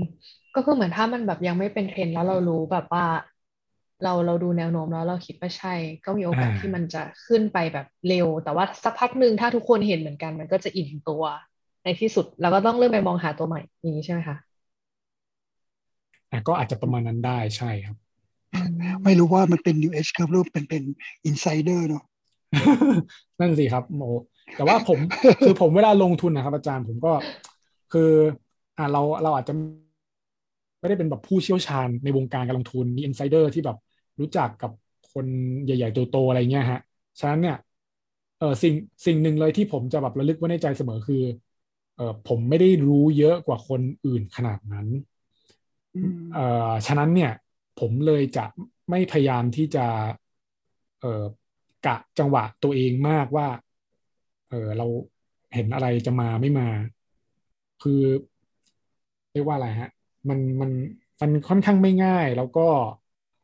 เอ่อเรียกว่าอะไรคือถ้าเกิดว่าอย่างเรารู้ได้เนี่ย มัน คนอื่นๆเขาจะรู้เขาก็รู้หรือเปล่า คนที่แบบว่ามีความรู้มีข้อมูลอยู่ในแบบโลก การลงทุนธุรกิจอะไรแบบอินไซต์สุดๆเนี่ยเขาก็จะไม่รู้หรอ ฉะนั้นเนี่ย อันเนี้ยผมก็อันนี้อันนี้แล้วแต่คนนะครับ อันนี้เป็นสิ่งที่ผมก็อะผมประเมินตัวเองไว้แล้ว แล้วก็เป็นอะไรที่ผมก็เลยไม่พยายามจะแบบกะจังหวะในการลงทุนมากนัก คือคือ มันก็เป็นอะไรที่ที่ไม่ง่ายครับ ถ้าเกิดว่าใครที่อยู่ในในการลงทุนมาทั้งเอ่อหุ้นรายตัวหรือกองทุนอะไรก็ตามอะครับฉะนั้นเนี่ยก็อืมบางทีก็นั่นแหละครับ เราก็พยายามจะใช้วิธีที่เอ่อค่อนข้าง safe safe หน่อย กระจาย เช่นบางทีก็อาจจะใช้วิธีทยอยลงทุน แบ่งไม้ลงทุน ทีละหน่อยทีละหน่อย เราคงพี่เอ่อผมก็คงไม่ค่อยแบบ จะว่าเฮ้ยอันนี้ ซื้อปุ๊บแล้วราคามันขึ้นแน่เลย อันนี้มาอาจอาจจะพูดอีกอย่างหนึ่งนะก็คือเป็นอาจจะอีกแนวเป็นแนวแบบเทคนิคอลมีใครเป็นแนวเทคนิคอลก็อาจจะอาจจะมีความเอ่อมีหลักการมีทฤษฎีว่าอาจจะทำนายอนาคตได้ จากอืมจากข้อมูลในในอดีตนะแต่ถ้าเกิดผมเองเนี่ยผมก็ผมเป็นสไตล์เนี่ยครับ ที่นั่นแหละการกะจังหวะ มันไม่ใช่เป็นอะไรที่ที่ง่ายอืมนั่นแหละครับ ก็เลยเป็นสไตล์ของผม การลงทุนเราก็ต้องหาสไตล์ตัวเองให้เจอนะ ว่าเราอยากจะลงทุนสไตล์ไหน มันมีหลายสไตล์มากเลยจริงอืมครับจริงเห็นด้วยเห็นด้วย ผมผมเป็นผมเป็นแนวเป็นแนวที่ชอบซื้อตอนมันลบ ก็จะมีคนชอบซื้อเวลามันบวก อาจารย์เป็นเหมือนผมครับ ผมก็ชอบซื้อตอนมันลงมันลงเหมือนกันอืมใช่ มันก็ผมก็ซื้อมีตอนมันมีลงหลากหลาย อือฮึเป็นแนวเป็นเออเรียกว่าเป็นอะไรฮะชาวชาวสวนใช่ไหมฮะใช่ เป็นชาวสวนขาซื้อแหลกเลยอ่าใช่ครับบางทีก็ผิดมือก็ถูก อืมอืมใช่ครับ ก็นั่นแหละครับ มันพวกนี้มันต้องเหมือนต้องลองเอ่ออยู่ในวงการการลงทุนเองแล้ว ถึงจะค่อย ๆ เรียนรู้อะครับว่า เราแบบเป็นคนแบบไหนเหมาะกับสไตล์ไหน เพราะว่ามันไม่มีอะไรถูกผิดแต่ว่ามันขึ้นกับว่าเราอันไหนที่เป็นเป็นแนวที่เหมาะกับเรามากที่สุดอย่างนั้นดีกว่า แป้งแป้งต้องลองอะครับ ต้องลองเสียสักหน่อยไอ้ไม่ใช่ต้องต้องลองเล่นสักหน่อยได้ค่ะอาจารย์หนูเตรียมตัวแล้วค่ะไปแป้เปิงดแป้งเปิดบัญชีแล้วครับอาจารย์แป้งเปิดบัญชีแล้วค่ะอาจารย์จริงเหรอดี๋ยวหนูไปโอ้ใช่ต้องค่ะไวมีต้องไวดีครับเดี๋ยวกำลังวันจัจะนทร์เริ่มวันจันทร์ศึได้กษาซื้อแน่เลย น่าจะได้ซื้อแหละเพราะว่า เพราะว่าโอ้โหไวรัสตัวใหม่มันมาแล้วฮะอืมอ่าผวันมจันทตาร์มหุ้นน่าจะลงเยอะ ช่วงนี้ผมตามข้อมูลจากอาจารย์ในทวิตเตอร์อยู่ฮะว่าอ๋อสายพันธุ์สายพันธุ์นิวนี่มันจะขนาดไหนนิวจนแบบ จะต้องแบบโอ้มันจะเป็นแบบมากินเดลต้าจนแบบ มันจะเกิดปัญหาเรื่องการไม่ปิดรู้เมืองในฮะอนาคตหรือตอนเปล่าตอนนี้ต้องต้องต้องระวัง เพราะว่ากราฟที่ทุกคนดูอยู่ตอนนี้มันมันเอ็นมันน้อยใช่ไหม absolute ครับมันน้อยใช่อันมันอืมน้อย มันดูเยอะแต่ว่า มันดูเปอร์เซ็นต์มันเยอะแต่อั s o l u t e มันยังน้อยอยู่ ใช่ใช่อันนี้ก็อื้อหือวันนี้นี่เมามันเลยครับ ตลาดอืมตั้งแต่อัวันเมานี้มันครับแต่แต่ดาวโจนส์ก็ลบนะ มันก็น่ากลัวอยู่ เพราะว่ามันน่าจะเป็นตัวที่น่ากลัวที่สุดในบรรดาในหนึ่งปีที่ในรอบ12เดือนที่ผ่านมาครับ อือฮึอือฮึดาวโจนส์ดูลบเยอะกว่า S&P กับ NASDAQ ใช่ใช่ก็หมดเลยฮะ แต่ว่าก็เนี่ยครับก็ต้องติดตามข้อมูลใกล้ชิดนะครับ ว่าถ้าเอ็นเยอะขึ้น แล้วมันจะ ไอตัวเลขมันจะเปลี่ยนไหมเรื่องแบบความสามารถในการแพร่กระจาย งั้นงั้นงั้นงั้นถามถามอาร์มแทนน้องแป้งแล้วกันนะอาร์มมีความเห็นยังไงกับคนที่เป็นเอ่อ VI อือฮึแต่ประจันนิเวศอะไรเงี้ยครับครับชื่ออาจารย์ละว่าอาจารย์เป็นปรมาจารย์ด้าน VI อ่าฮะคหรับรือผมจะเป็นแบบคนที่เล่นแบบ growth stock อือฮึที่มันราคามันเกิน PE ไปมากอะไรเงี้ยครับ อืม มีความเห็นยังไงกับสองอันนี้ใช่ไหมครับ ใช่ จริง ๆ ผมเหมือนว่า คือผมก็เป็นทั้งสองทางแบบผสมผสมกันนะครับคือจริง ๆ ตอนแรกเลยที่ผมแบบเริ่มลงทุนเนี่ยผมก็ศึกษาแบบจากทาง value investor เนี่ยครับอ่านหนังสือของอาจารย์ดรนิเวศน์หลายเล่มอืมก็มาแนวนั้นเป็นหลักตอนที่เริ่มแบบซื้อหุ้นไทยอะนะครับ แต่ว่าครับใช่ก็พอมาเป็นเริ่มเริ่มลงทุนในหุ้นต่างประเทศ เพราะว่าเราก็อ่าเห็นโอกาสในต่างประเทศมากกว่า มันก็ การจะคือเหมือนจะดูเรื่อง value อย่างเดียว บางทีมันก็ มันก็เหมือนจะอาจจะไม่ได้ทั้งหมดมันมันก็อาจจะได้ครับ มันก็มีมันก็มีแนวของมัน แต่ว่าถ้าเกิดสมมติเราอยากจะลงทุนในอะไรที่มันแบบเติบโตระยะยาว เป็น growth stock เป็นเทคมาก ๆ เนี่ยมันก็จะอาจจะไม่มีแบบช่วงที่มันมี value ดี ๆ ให้เราแบบมากขนาดนั้น หรือว่าอาจจะมีก็ได้แต่ว่านาน ๆ ที ซึ่งเราก็ไม่รู้ว่าจะมาตอนไหนเนี่ยฮะเอ่อผมว่าจริง ๆ มันเป็นสองสองแนวที่ลงทุนได้ทั้งคู่นะครับ มันก็สามารถสามารถสร้างผลตอบแทนให้เราได้ทั้งคู่เอ่อเพราะว่าอย่างที่เรารู้สมัยเนี้ยหุ้นพวกหุ้นเทคแบบหลายๆตัวเนี่ย มันก็ไม่ได้มีแบบช่วงที่มันถูกพอ PE ดูถูกพอที่แบบสสไตล์ VI จะจะสนใจพอที่เข้าไปซื้อ แต่มันราคามันก็จะพุ่งไปเรื่อยๆได้ อืม มันก็มีเหมือนกันครับงั้นผมก็อาจจะต้องต้องหาแนวตัวเองครับ ผมก็คงผสมผสมกันมีทั้ง ถ้าเกิดเรียกว่าอะไรอะคือ ถ้าเกิดว่าช่วงที่มันถูกลงมาอาจก็เป็นช่วงที่ดีที่จะเติมเติมเงินเข้าไป เยอะๆหน่อย แต่ถ้าเกิดว่าช่วงที่มันขึ้นมาเรื่อยๆ ยังไม่พัก ไม่พักตัวไม่พักฐานเลย ผมก็อาจจะยังไม่ค่อยใส่เงินอะไรมากเท่าไหร่ ก็เรียกว่าเป็นผมคงแบบเป็นแนว growth growth แบบ investor ที่ก็ก็ยังมีแบบความดู value ประกอบด้วยอยู่อะฮะอืมที่มันมีหุ้นอยู่ตัวตัวอยู่ผมมีหุ้นอยู่ตัวหนึ่งที่จะแรกผมมองมันเป็นเป็นโกรดนะ ซื้อไว้ แล้วก็ครับตอนนั้นซื้อไว้ยี่สิบเจ็ดบาทอือฮึสักสี่ห้าปีที่แล้วมั้งแล้วมันก็ขึ้นมาเจ็ดสิบกว่าบาท ครับ แล้วก็หน้าด้านไม่ยอมขายมัน ก็ยังมันก็ยังอยู่กับผมตอนนี้อ่าฮะอ๋อก็ ตอนนี้กี่บาทอะเจ็ดสิบกว่าบาทครับอ๋อเจ็ดเจ็สิดบสิบกกว่าว่าบาทบาทก็อืมก็เป็นหุ้นโรงไฟฟ้าเพราะเพราะตอนนั้นผมจำได้ไหมที่ผมเล่าเมื่อกี้ฟังว่าเรื่องโรงไฟฟ้าครับอ่าตอนนั้นโรงครับเรื่องโรงไฟฟ้ากำลังมา ผมก็อ่าอย่างนั้นเลยซื้อมอนรถสักหน่อยแล้วกันอะไรเงี้ยเออตอนนั้นมันมีแพทย์ใช้ทุนในที่ภาควิชาแนะนำแล้วมันก็เป็นเป็นโรงไฟฟ้าของของเครือเครือเอ่อ เครือใหญ่ซะด้วยสิ ผมก็เลย อ่าซื้อก็ซื้อ ผมมีตรงของบริบริษัทแม่เขาแล้ว ผมก็ซื้อลูกเขาได้หน่อยแล้วกัน ซื้อไปซื้อมาเอาซื้อไปได้ราคาจองเอาได้ต่ำกว่าราคาจองอีก ซื้อเข้าไปเอาถัวซื้อไปอีก ซื้อจนเยอะแยะมากมายนะครับจะกลายเป็นหุ้นที่มีเยอะที่สุดตอนนี้ของผมอืมแล้วก็มันก็หลายปัจจัยใช่ไหมครับ มันมันยิ่งถ้าเกิดว่าเป็น รายตัวนี่โอ้โห มีอะไรมากระทบกับราคาหลายอย่างได้มากเลยถึงแม้ว่าอาจจะมันจะอาจจะเป็นเทรนด์พลังงานเป็นโรงไฟฟ้าแบบพลังงานสะอาดอย่างนี้ป่ะครับ ใช่ใช่อืมอืมใช่ครับ แต่บางทีมันก็อาจจะอยู่ในช่วงที่ราคา อ่าวิ่งมาแล้วก็หยุดวิ่งใช่ยาวๆอะไรอย่างนี้ก็ก็เป็นไปได้ อืมก็ ผมไม่กี่ปีที่แล้วผมซื้อปีที่แล้วมาปลายปีที่แล้วผมซื้อหุ้นต่างประเทศอะครับ เป็นหุ้นเป็นหุ้นไบโอเทคเป็นเป็นกองทุนไบโอเทคอันหนึ่งแต่มันไม่วิ่ง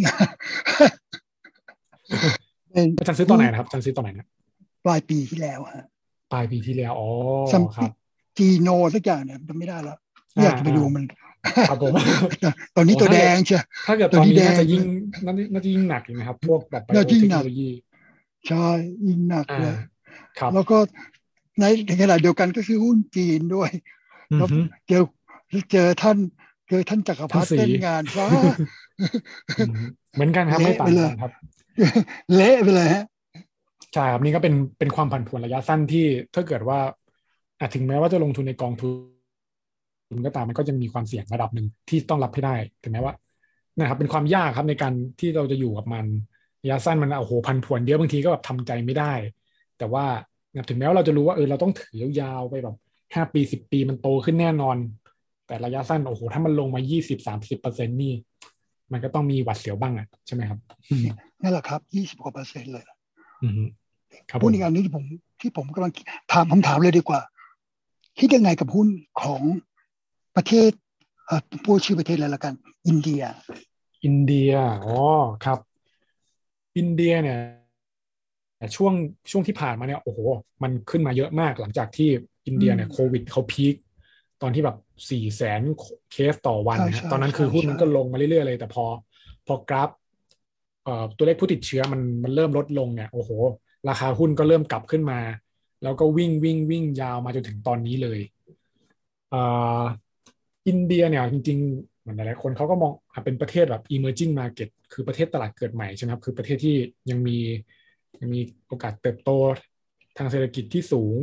ยังไม่ได้ถึงกับเป็นประเทศที่แบบ develop market ประเทศที่เจริญแล้วขนาดนั้นอ่าจริงๆ หลายหลายคนก็ชอบเทียบกับจีนนะครับ อาจารย์ว่าบางคนอินเดียกับจีนมันดูแบบดูมีอะไรที่คล้าย ๆ กันมีแบบประชากรเยอะเหมือนกันกำลังเติบโตอยู่ในช่วง GDP เติบโตสูงเหมือนกันอืม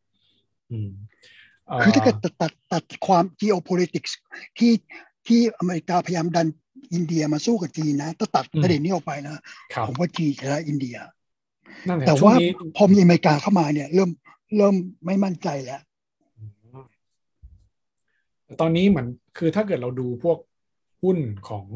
จีน กับอินเดียนะครับ พวกตัวใหญ่ๆที่มันแบบดังระดับโลกเนี่ย อินเดียเราไม่ค่อยเห็นนะครับ พวกหุ้นเทคโนโลยีที่เป็นเทรนในอนาคตเนี่ยจะมีแต่เป็นจีนเป็นหลักอืมครับที่เราใช้ใช้กันของใช้หลาย ๆ อย่าง พวกของเครื่องใช้ไฟฟ้าอะไรต่าง ๆ ก็เป็นก็เป็นของจีนแอปพลิเคชันอะไรเงี้ยครับ เกมใช่ครับหลายอย่างก็เป็นจีนครับยังไม่เห็นเป็นอินเดียที่มาขึ้นมาขึ้นมาแบบเทียบเทียบได้ อืม อันนี้เป็นข้อดีหรือข้อเสีย คือหมายความว่าเป็นเป็นจุดจุดควรพิจารณาซื้อหรือไม่ซื้อ เพราะมันยังไม่ขึ้นมา หรือมันกำลังจะขึ้นมาไหมหรือว่าจริงๆแล้วมันไม่มีอะไรดีเลยเราเลยเลยไม่ค่อย เราเลยไม่ไม่พิจารณามันอันนี้เนี่ย ผมอาจจะไม่ได้เชี่ยวชาญพอที่จะบอกได้ว่าควรซื้อไม่ควรซื้อดี แต่ถ้าอาจารย์ถามว่าเรื่องของว่า เอ๊ตอนนี้คือหมายว่าอินเดียอาจจะยังไม่ได้เห็นธุรกิจอะไรที่มันแบบเป็นเทคโนโลยีใหญ่ ๆ ขึ้นมา มันมีโอกาสที่มันจะมีมันจะมีไหมในอนาคต เอ่อตอนนี้ที่ผมเคยเห็นข้อมูลนะครับ อินเดียคือก็มีเป็นประเทศที่มีสตาร์ทอัพเอ่อจำนวนเนี่ยเป็นอันดับสามของโลกรองจากอเมริกาแล้วก็จีน ก็อาจจะเป็นไปได้นะครับที่ที่ที่อาจจะมีบริษัทใหญ่ๆขึ้นมาในอนาคต แต่ว่ามันก็อาจจะยังไม่ได้เห็นภาพชัดเจนขนาดนั้นณตอนเนี้ยครับแล้วบางทีเวลาเราลงทุนก็ทุกอย่างมันมีสองด้านเสมอคือ อันหนึ่งเราอาจจะเราอาจจะเป็นผู้คาดการได้ก่อนกันก็ได้ว่า เดี๋ยวอินเดียต้องมาแน่ๆแบบเหมือนเหมือนจีน มีสหรัฐดัน แล้วเดี๋ยวราคาหุ้นพวกในตลาดเนี่ย พวกหุ้นเทคโนโลยีมันจะต้องก้าวขึ้นมาเป็นอันดับโลกได้ก็อาจจะเป็นไปได้หรือว่ามันก็สุดท้ายมันก็อาจจะไม่ได้แบบขึ้นมาได้มากขนาดนั้น ด้วยปัจจัยอื่น ๆ หรือเปล่า เพราะว่าผมว่าอืมเนี่ยแหละครับ มันมันเป็นความยากในการลงทุนนะครับที่ยากพอพอใช่เราเพราะเราไม่ยังรู้อาจจะจักอะ ใช่ใช่แล้วเรายังมองไม่เห็นคนอื่นก็มองไม่เห็นเหมือนกันราคาก็ยังไม่ไป ใช่มันก็เนี่ยแหละครับ มันมันมีสองด้านเสมอเป็นเป็นเพราะเพราะว่าเรารู้จักจีนมากกว่าหรือเปล่านะ มันก็เลยตัดสินใจง่ายกว่า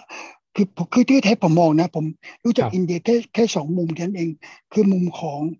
biopharmaceutical กับกับซอฟต์แวร์ ผมนึกว่ามุมไบอะมุมไบ อาจารย์เรียกบอกมุมไบอืมโอเคครับ biotechnology กับกับซอฟต์แวร์เอpharmaceutical กับซอฟต์แวร์อ่าเขามีเขามีมี Serum Institute ซึ่งปั๊มวัคซีนได้ได้ใหญ่ที่สุดในโลก มีโรงงานผลิต generic drug ซึ่งโอ้โหมหาผลิตมหาศาลเลยมาผลิตมหาศาลอือฮึมีซอฟต์แวร์เอ่อจะเรียกว่าอะไร capital city มันเป็น คนอินเดียที่เป็นคนเก่งเรื่องเรื่องทาง mathฟิสิกส์คอมพิวเตอร์ซอะอไรฟอต์ย่างแวงี้ใช่ไหมครับร์เก่งมากอืมเก่งอ่ามากใช่ใช่ครับ อืม อันนี้ก็เป็นอะไรที่ก็น่าสนใจนะครับ หลาย ๆ คนก็ ก็อาจจะมีมองอยู่ หลายๆคนที่ผมผมเคเคยเห็นนะครับ ก็มองว่าอินเดียมีโอกาสเติบโตระยะยาวที่สูงเหมือนกัน ใช่ครับ ก็ แต่ว่ายังมันยังไม่ได้แค่มันยังไม่ได้เป็นภาพชัดเจนเหมือนจีนที่มันแบบขึ้นมาแล้วอย่างเงี้ยอืมอืมแต่เขาจะแต่ ปัญหาคืออืมอินเดียเขาจะจะเป็นปัญหาเรียกว่าปัญหาไหมผมพูดไปมันจะเป็นดราม่าไหมเนี่ยคือคือจริงจริงกับอินเดียมันมีความต่างกันในเชิงการเมืองอืมนิดครับหนึ่งอินเดียมีความเป็นประชาธิปไตยมีความอ่าเป็นตัวรูปแบบการของตัวปกครองเองมากกว่าใช่ไหมครับอืมครับอินเดียว่าเขามีคนชี้มีให้ไปทางนั้นให้ไปทางนี้เพราะฉะนั้นก็จะมีการเดินไปเส้นตรงไปไปมากกว่าอินเดีย อืมซึ่งครับ ไม่รู้มันใช่ครับเป็นข้อจุดดีหรือจุดเสีย ก็จุดดีหรือจุดด้อยนะก็ก็อืมมันก็น่าคิดอือฮึใช่ครับก็มีความต่างอยู่เหมือนกันที่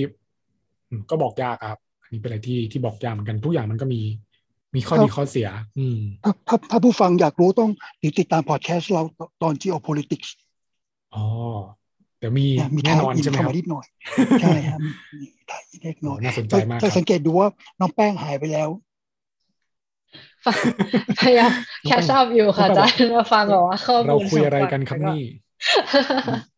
ได้ความรู้เพิ่มอีกค่ะอาจารย์แบบว่า เปิดมุมมอง เพราะว่าเดี๋ยวหนูจะเริ่มเข้าวงการแล้วค่ะโอ้ยพี่ก็ไม่ได้เข้าวงการมาแบบนานอะไรเลยแป้งแบบ พี่ก็จริง ๆ เพิ่งมาศึกษากองทุนเนี่ย ยังไม่ถึงสองปีเลยนะ ปีปีกว่าๆเอง ปีครึ่งกว่าๆเองอืมที่ที่เริ่มมาศึกษาอืมใช่ก่อนอันนี้ก็จะอยู่แต่แบบหุ้นไทยอะไรเงี้ยครับอืมเนี่ยแหละครับ ก็มันเรียนรู้ได้ครับถึงแม้ว่า เนี่ยเราจะเป็นหมอแต่ว่าไอ้พวกเนี้ยมันก็เป็นความรู้รอบตัวที่ที่ มันก็อยู่รอบตัวเรา มันก็มีผลต่อชีวิตของเราเหมือนกันนะมันก็ขึ้นกับว่าเราจะสนใจมันมากแค่ไหน ถ้าสนใจมันก็สนใจได้ครับไม่ไม่ได้ยากเกินหรอกค่อยๆศึกษาครับ มันยังไงเป็นอะไรที่ มันก็เป็นมุมหนึ่งในชีวิตอะเรื่องเรื่องลงทุนอะแล้วหรือว่าเรื่องการเงินเนี่ย มันก็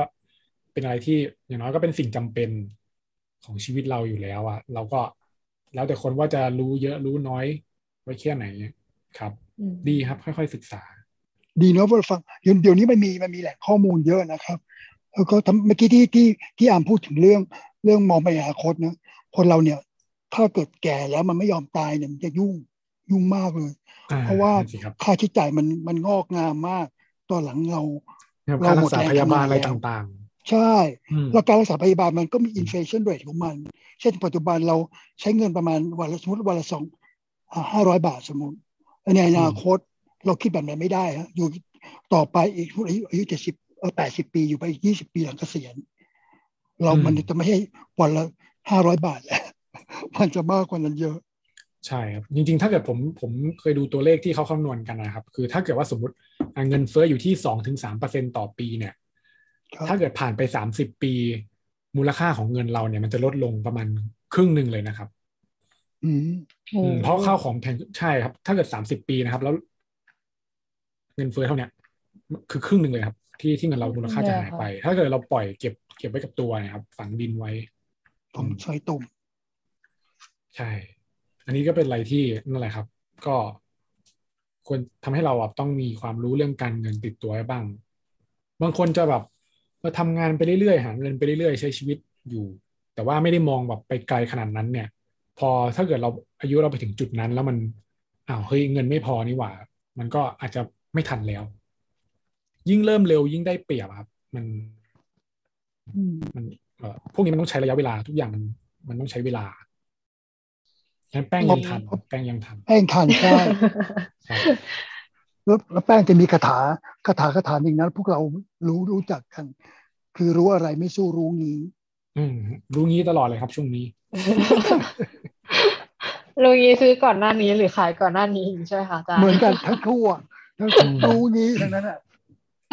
อ๋อผมรู้งี้มาร้อยรอบแล้วครับเนี่ยสะสมประสบการณ์ใช่ไหมคะ สะสมประสบการณ์ได้ใช่ พวกนี้มันมันจะไม่เห็นภาพถ้าเกิดว่าไม่ได้ไม่ได้แบบ มีประสบการณ์ด้วยตัวเอง เราอาจจะไม่ต้องจำเป็นที่จะแบบเริ่มแล้วแบบกลัวจะกลัวจะเสียเงินเยอะอะไรก็ได้นะ มันสมัยนี้มันสามารถเริ่มได้จากจำนวนเงินที่แบบน้อยๆเลยแบบหลักร้อยหลักพันอะไรนี้ยังได้เลย แล้วเราก็ค่อยๆ ลองดูดูแบบ ตัวเลขเป็นเปอร์เซ็นต์อะสมมติอย่างแย่ติดลบห้าสิบเปอร์เซ็นก็อาจจะเป็นเงินแค่แบบ ร้อยบาท50ไม่กี่ร้อยอะไรเงี้ยอ๋อเออใช่โอ้ไม่ขนาดนั้นนะครับอาจารย์หนึ่งบาทแต่จริงๆก็มีครับกองทุนที่ขั้นต่ำลงทุนหนึ่งบาทก็ลงทุนกันได้หลายกองเยอะแยะไปหมดแล้ว แต่ก็ไม่จะลงทุนอะไรขนาดนะไปค่ะอืมอะอย่างนี้ครับจะแนะนำแหล่งหาที่หาความรู้เช่นเช่นสมมติว่าเกิดน้องแป้งเกิดอยากจะ อยากอืมอยากจะหาความรู้ว่ากองจะลงกองทุนไหนดีนะมีเว็บไซต์ไหน หรือว่าแหล่งอืมหาความรู้ที่ก็ให้เรตติ้งเอ่อวิวิเคราะห์ว่าว่าควรจะซื้อกองทุนอะไรดี โอ้จริงๆมีเยอะมากเลยครับพวกอันหนึ่งเพจ Facebook เนี่ยก็เยอะมากแบบทั้งการเงินการลงทุนยังไงอย่างน้อยนะครับ เรื่องลงทุนมันก็จะมีพวกของหลักทรัพย์ หลักทรัพย์จากการกองทุนต่างๆ ของของธนาคารต่างๆนะครับเขาก็จะมีแบบทำคอนเทนต์ อะไรของตัวเองอยู่แล้ว ทุกธนาคารธนาคารพาณิชย์อะไรเนี่ยก็มีมีเกือบทั้งหมดนะครับ อืม แต่แค่มันอาจจะมีแบบชื่อต่อท้ายนิดหน่อย หรือว่าเนี่ยเราอาจจะไม่ถึงกับพูดชื่อเพจใช่ไหมฮะ ก็เพจการเงินการลงทุนโอ้โหตอนนี้เยอะ ค่อนข้างเยอะเลยเหมือนกันนะ แต่ว่าแล้วถ้าแต่ว่าถ้าเกิดว่าอยากจะเริ่มศึกษาแบบแบบอ่าวันโอวันเลยเนี่ยเออจริง ๆสุดก็มีอย่างอย่างอย่างของผมเองอะ่ะ ของของผมเองอะผมก็เริ่มเรียน ผมเริ่มจากเรียนออนไลน์ ผมพูดชื่อ พูดชื่อให้เลยก็ได้ใช่ตอนนั้นผม ผมเรียนของ A Academy อืมอ่าฮะ เป็นแบบว่าความรู้แบบตั้งแต่การเงินส่วนบุคคลเลยครับว่า เราควรจัดการเงินตัวเองยังไง บริหารเงินยังไงตั้งแต่เริ่มต้น ยังไม่ได้พูดถึงการลงทุนเลยด้วยซ้ำแล้วก็อะมีทั้งแบบเครื่องมือในการลงทุนมีอะไรบ้าง ทั้งแบบหุ้นกองทุนอสังหาสินค้าโภคภัณฑ์อะไรเงี้ยผมก็ไปเรียนมันมันฟรีอะครับในเว็บไซต์เป็นคลิปอะไรเงี้ยผมเริ่มเรียนตั้งแต่ตอนอินเทอร์หนึ่งตอนใช้ทุนปีแรกเลยแบบ วันที่ไม่ได้อยู่เวรผมก็นั่งเรียนอยู่ในห้องนั่นแหละเพราะผมคิดว่า ยังไงผมหาเงินได้แล้ว ผมก็ต้องรู้เครื่องมือที่จะบริหารเงินของตัวเองด้วยเหมือนกัน ผมไม่อยากจะแบบหาเงินแล้วเก็บไว้เฉยอย่างเดียว ไม่มีความรู้ติดตัวอะไรเงี้ยมันก็ อืมค่อนข้างเสี่ยงไปหน่อย จริง ๆ บางที ถ้าไม่มีความรู้อาจจะเป็นเรื่องที่เสี่ยงกว่าด้วยซ้ำอืมนะครับ ก็อย่างที่เอคาเดมี่ก็มีของผมเข้าไปเรียนโอ้โหคลิปเยอะมาก หรือว่าอย่างอย่างของอย่างช่วช่วงถ้าเกิดว่า ถ้าเกิดว่าสมมติเรื่องกองทุนกองทุนที่ที่ผมดูที่ผมเริ่มศึกษาเนี่ยก็มาจาก Finnomena เนี่ยแหละครับ ที่อืมที่เป็นเอ่อเป็นสตาร์ทอัพที่จัดการเป็นหน้าซื้อขายหน่วยลงทุน ก็จะมีทำคอนเทนต์ค่อนข้างเยอะ ผมก็ติเป็นนนเริ่มเริ่มต้นกองทุนจากตรงนี้นี่แหละ ครับ แล้วก็จริง ๆ ตอนแรกคือความรู้คือศูนย์เลยนะ เหมือนคือผมก็ไม่ได้ให้คนที่จบตรงสายมาสายการเงินอยู่แล้ว ก็เริ่มต้นจากศูนย์เนี่ยค่อยๆเรียนค่อยๆฟัง แล้วก็ไลฟ์ต่างๆ Facebook ไลฟ์หรือว่า YouTube อะไรพวกนี้ครับ เข้าไปฟังเรื่อยๆ ตั้งแต่เบสิกแล้วก็อะไรที่มันแบบเริ่มเนื้อหาที่มันเริ่มลึกขึ้นเนี่ยตอนแรกฟังมันก็ไม่เข้าใจหรอกครับ แต่ว่า พอผ่านไปเรื่อยๆ ถึงแม้ว่ามีอันที่ไม่เข้าใจแล้วก็อ่านมาเปิดดูซิว่ามันคืออะไร แล้วก็ฟังซ้ำๆไปเรื่อยๆเหมือนว่า มีอันต่อๆมา เริ่มฟังมันก็เริ่มเริ่มจะได้ยินคำศัพท์เดิมคำพูดเดิม เราก็เริ่มเข้าใจมากขึ้นเรื่อยๆ มันก็สะสมมาเรื่อยๆ จนจนถึงตอนเนี้ครับที่ที่ก็มีมีความรู้ประมาณหนึ่งพอที่จะสามารถลงทุนได้ มีมีสื่อมีสื่อเยอะมากครับ สมัยนี้เสิร์ช Google เสิร์ช Facebook จริง ๆ ก็มีเยอะแยะสบายแล้วครับ อย่างนี้สำหรับคนผู้ฟังที่เอ่ออยู่น่าอยู่ในวัยเรียนอย่างเช่นน้องๆ ที่กำลังเรียนอยู่มหาลัยอะไรอย่างเงี้ยค่ะพี่อานมีคำแนะนำในการเริ่มต้นการลงทุนอะไรยังไงบ้างคะสำหรับน้องๆที่ เอ่อยังอาจจะยังไม่ได้แบบว่าทำงานจริงจังแล้วก็ยังไม่ได้มีแบบเหมือนเงินเดือนเป็นของตัวเองชัดเจนอะไรอย่างเงี้ยค่ะโอ้จริงๆน้องๆหลายคนอาจจะเริ่มลงทุนกันไปด้วยแล้วหรือเปล่า สมัยนี้แบบเห็นหลายคนเลยค่ะน่าจะเยอะเลยค่ะ เออ สมัยนี้แบบเรียนอยู่ก็เห็นโอเทรดคริปโตกันเป็นว่าเล่นนะครับเปิดพอร์ตกันหมดแล้วมั้งสมัยนี้แต่ว่าคำแนะนำเราก็ เอ่อคือวัยเรียนเรายังไม่ได้มีรายได้เองใช่ไหมส่วนใหญ่ก็เป็นเงินเงินเก็บเงินจากคุณพ่อคุณแม่เอ่อเวลาลงทุนเราพี่ก็จะมักแนะนำเสมอครับว่า ให้ลงทุนอะไรที่เรารู้ ถ้าอะไรที่เรายังไม่รู้จริงไม่มีข้อมูลพอเนี่ย ก็อย่าไป อย่าไป เอ่อลงทุนใส่เงินกับมันเยอะเกินไป อืมไม่งั้นมันจะมันจะยิ่งอันตราย ฉะนั้นเนี่ยถ้าเกิดน้องวัยเรียนอะคือยังไงน้องก็อาจจะมีภาระในการที่ต้องเรียนหนังสืออ่านหนังสือสอบอยู่เรื่อย ๆ อยู่แล้ว ฉะนั้นก็ก็คงไม่ได้คาดหวังครับ ว่าน้องอาจจะมีเวลาพอที่จะมามาเอ่อศึกษาด้านด้านการเงินเพิ่มแบบมากขนาดนั้น แต่จริง ๆ มันเป็นอะไรที่จำเป็นนะหลาย ๆ คนก็จริง ๆ ก็เป็นอะไรที่โรงเรียนมหาลัยก็ควรจะมีสอนแบบพื้นฐานบ้างเพราะทุกคนจบมา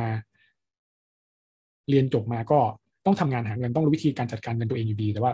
สมัยนี้มันมันก็ยังไม่ค่อยมีครับอาจถ้าเกิดว่าจะรู้ไว้บ้าง ก็ก็อย่างน้อยมันอาจจะต้องทีละสเต็ปทีละสเต็ปนะเรื่องเรื่องการเงินการลงทุนอะไรเงี้ย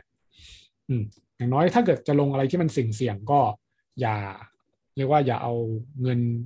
ทั้งตัวหมดหน้าตักเนี้ยเข้าไปเสี่ยงเกินไปแบบบางทีความโลภเข้าครอบงำอะไรเงี้ยได้กำไรไม่เยอะมันก็ยิ่งอยากได้อะก็ต้องระวัง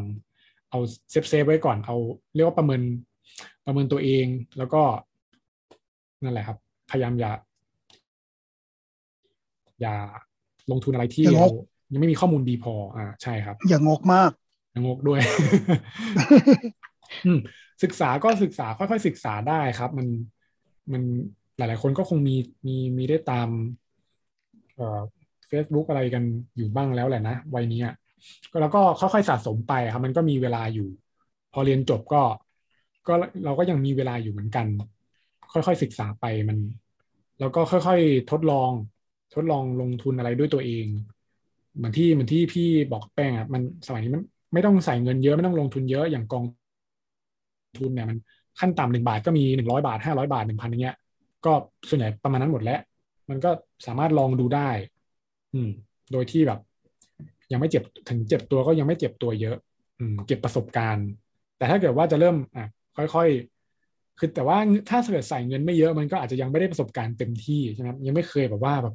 มีความรู้สึกแบบร้อนๆหนาวๆจริงๆอ๋อมันก็อาจจะมีบ้าง มันก็อาจจะต้องมีบ้างครับที่แบบแบบ โอ้ ติดลบแบบสิบยี่สิบสามสิบเปอร์เซ็นนี่หมดเงินไปเยอะเหมือนกันเนี่ย จะต้องมีแล้วเราจะทำยังไงกับ กับเงินตรงนี้ดีน่าจะขายออกไปเลยดีไหมหรือว่าจะซื้อเพิ่มดี มันถ้าเงินเยอะขึ้นมีผลกระทบกับชีวิตเราจริง ๆ มันก็อาจจะมีการตัดสินใจที่เปลี่ยนไป ก็แนะนำว่าก็ค่อยๆศึกษา ค่อยๆลองลงทุนอะไรอย่างนี้ดูแล้วกัน แต่ว่าที่สำคัญก็คือ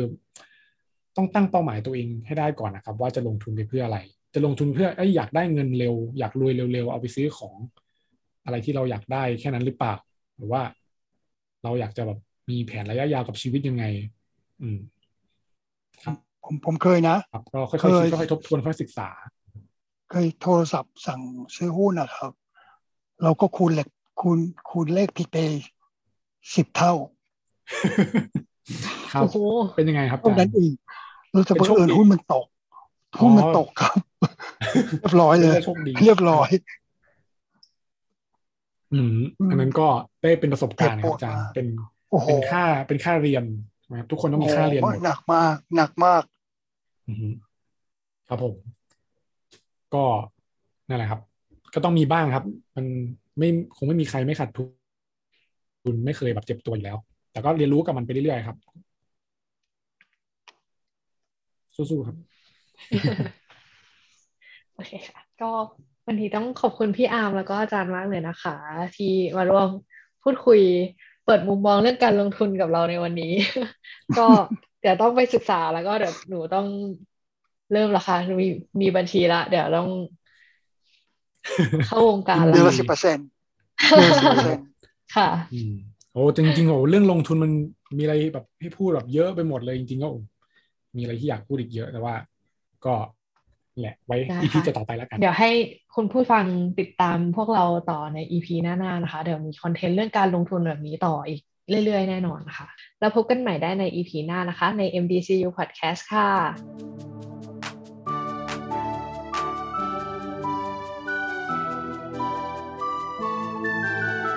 MDCU Podcast.